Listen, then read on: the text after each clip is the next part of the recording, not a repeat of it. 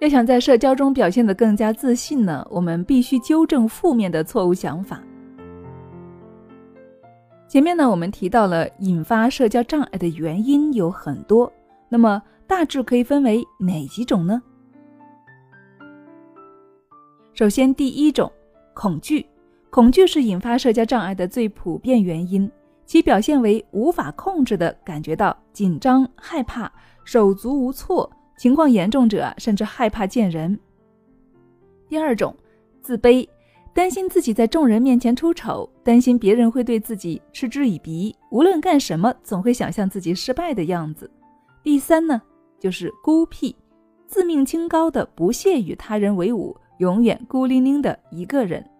第四，自闭，与孤僻不同的是啊，自闭的人不是孤芳自赏。而是不愿意吐露自己的真实情感，总是习惯与人保持一定的距离。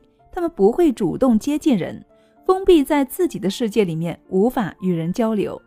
第五，自傲，总是认为别人都不如自己的心态，阻碍别人与自己的正常交流，不切实际的高估自己，习惯性的贬低他人，让别人陷入窘境，让别人对自己敬而远之。第六就是习惯性攻击，总是对他人持敌对的态度，讨厌他人，仇视他人，即使别人并没有对他做什么，他们总是认为自己在遭人暗算，被人陷害，从而逃避交往造成的社交障碍。如果我们想解决自己的社交难题呀，首先要清楚自己的问题到底出在哪儿，对号入座，对症下药，才能够有的放矢。才能够尽快的为我们的社交障碍找到适合的解决之道。